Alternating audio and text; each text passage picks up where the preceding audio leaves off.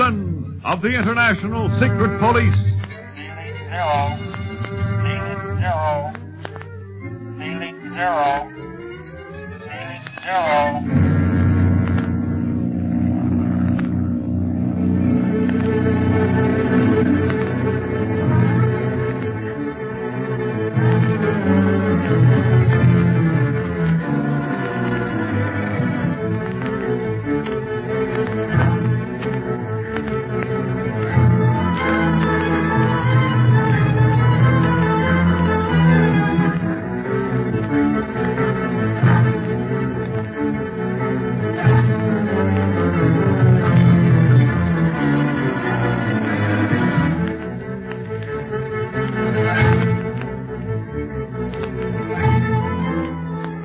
Barney flies to Black Pass to pick up Chief Tipo and his prisoner, the chief pilot of the Octopus Squadron of planes, he is attacked by another Octopus plane which has followed him there expressly to destroy him.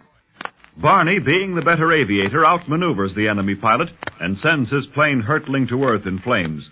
Meantime, Speed has brought Larry Winfield back from Nagchuka to tell his story to Clint. He has just begun when Barney lands, and when Clint learns of the attack near Black Pass, he determines to go after the octopus that very night. Larry got as far in his story as telling us about Quan Wu loaning him money for his gambling, Barney, and then you landed, so we still have to hear the rest of what happened. Well, I'm glad I came in time to hear it.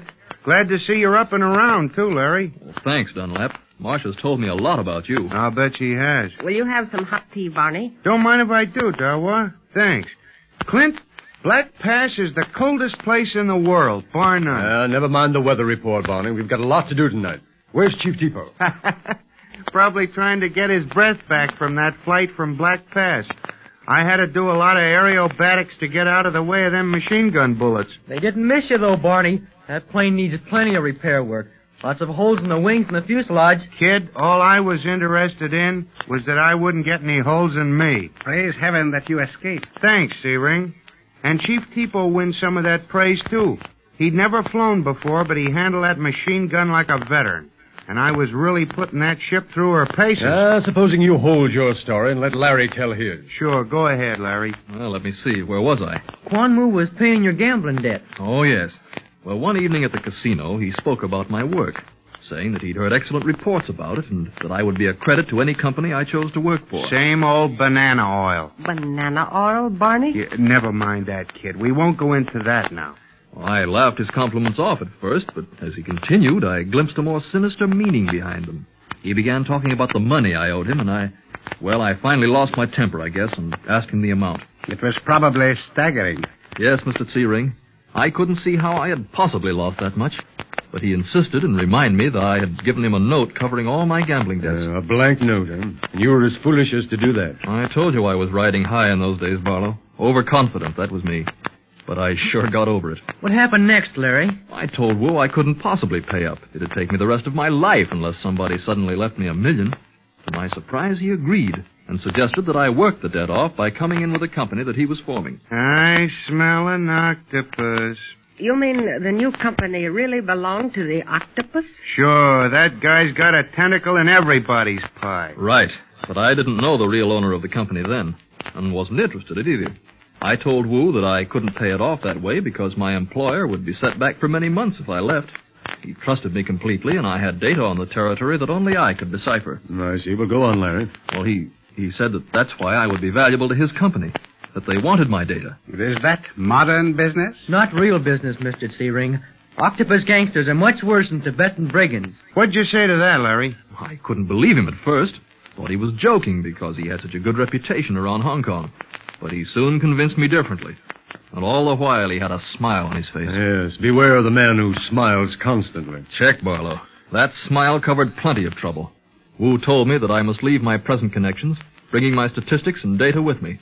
If I did not, he would reveal my gambling debt to my employer and all Hong Kong. But gee, Larry, that would have been better than getting hooked up with the octopus. Yes, Speed. If I had known then what I know now. But I'd never heard of the octopus.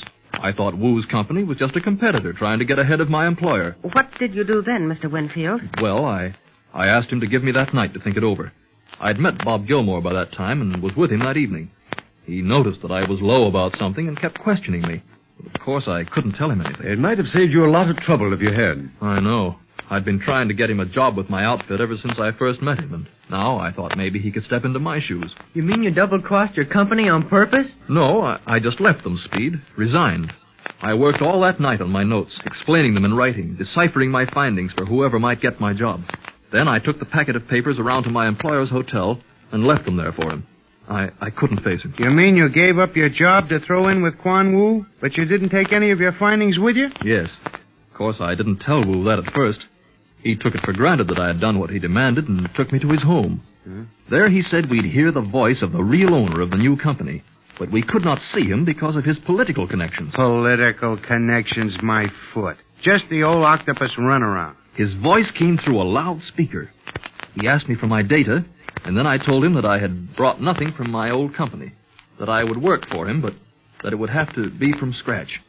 I would not betray my old employer. I see. And what did the octopus say to that? Plenty. Things happened fast and furious after that. I was slugged and woke up in a cell. Had nothing but bread and water for days while they tried to make me reveal my. Wu brought me newspapers which told of my disappearance under. Later, I learned that in spite of the data I had left behind, my old company had failed. Failed? But how could they? You left them everything they needed to work on? I left it, Speed, but it was stolen by an octopus operator who made it appear that I had been the thief. A price was set on my head, and the octopus laughingly offered to set me free now that he had accomplished what he wanted. The dirty dog. You couldn't have left him, no matter how much you wanted to. No, it was all like some crazy dream. One minute I'd been getting along fine, a good job and a promising future. Then, overnight, everything was changed. I figured my life was ruined, but I wanted to save Marcia from disgrace. I hadn't told her anything about it in the beginning, and later, of course, my letters were held by the octopus. But it was just as well. I wanted her to think me dead. Better that way than believing I had disgraced our name. Mm-hmm. Anything more? Nothing of vital importance, Barlow. They made me work in my capacity as engineer, but it was just routine. Well, that just about ends the octopus case, boys. We've got all the evidence we need for his arrest. And now we can start for the pass of the Iron Dagger? Uh, you're not going, Speed. What? No, you've come a long way with Barney and me, but from now on, we've got to go on alone. That is, without you. It's far too dangerous, the actual arrest. But, Clint, I've gone to his castle before, and alone, with Dawa to get those pictures. Pictures? Oh, the ones we telephoned to the chief. Oh, see, that reminds me. We never did show them to Larry Speed. Remember, Barney landed just as you came back with them. That is right. We were so elated over Barney's return that we completely forgot about the pictures.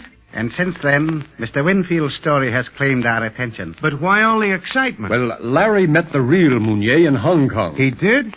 Boy, then he'll be able to tell in a minute if the octopus disguise is a phony.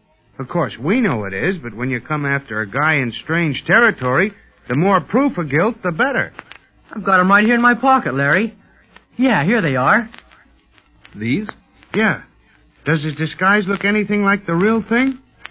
But these pictures are of Paul Mounier. Oh, huh? You can't mean that, Larry. Examine them more carefully. If you identify those pictures as being Mounier, then we lose most of the ground we've gained. Oh, I'm sorry, Barlow, but it is exactly as I remember him. No, wait. What is it, Larry? The eyes. I remember now. Mounier had vivid blue eyes. These pictures show the eyes to be brown or black. And you can't disguise eyes. That's it, boys. Come on, let's get ready for the attack. And I can come too, Clint. Please, I've done everything else with you. Let me be there when you arrest the octopus. Mm, well, I The don't kid's think- right, Clint. It'll be dangerous, but he's earned the right to be in at the catch. Oh, all right then, Speed. Go tell Chief Tipo to round up as many of his men as he can. We start from here within an hour. May I not accompany you, Mr. Barlow? No, no, Dawa. Your place is here. In case we should, uh, well, fail, you and your father must remain here to get word to our headquarters in New York, telling Chief Riley the whole story. And he'll send other operators to do the job. Uh, would it not be more wise to wait for Gilmore and his men, Mr. Barlow? No, the octopus has already had too much time to gather an armed force. We must strike tonight. And I'll depend on you, Mr. Searing, to see that Bob follows us as soon as possible. I'll say so. Something tells me for once there's going to be a hot time in that pass tonight.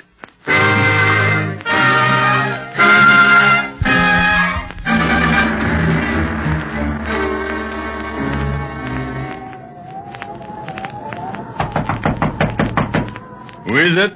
is I, Master. Quan Wu. Quan Wu! Quan Wu! What has happened to you? You look as if you had come through fire. I have, Master. Dunlap shot our plane down in the Black Pass attack. I knew something had happened. You were so long overdue. The plane burst into flames, but they did not reach the pilot's compartment until just before we landed. The pilot managed to level off and land. I flung the door open and escaped just as the gasoline tank exploded. You lead a charmed life. No, I feel I was spared only to warn you, Master. We have come to the end of our road. What do you mean, you fool? Has your recent danger made you mad? No, but Barlow and the others will be here at any moment. Ah, why? Because Dunlap lived through his flight and returned with Chief Tipo and Chan? Bah! It will take them uh, time to attack this pass. No. I heard whispers as I came here. They thought me a wandering beggar. My clothes were so torn and blackened. They talked freely. Gilmore is bringing a force of men from Nagchuka. Other, another detail of police has already arrived at Mardak. They have discovered our slave headquarters here. What? At Mardak? Then we did not silence Splinter soon enough. No. The secret police have control of our vital spots. They are closing in on us. What chance have we to escape? What chance? None, because I have no wish to escape. You mean you will die here? We are to be trapped in this windy pass like rats? No, but the secret police will be trapped. Quan I have not been idle during your absence. My call has been answered. Instead of slaves in the room below, an army awaits my command. You will fight the secret police? And all Tibet if I must. But there will be no need. Tibetans are a peaceful lot and will bow to my will. But now I will station my army in the pass and in the surrounding hills. Let the secret police take me, if they dare.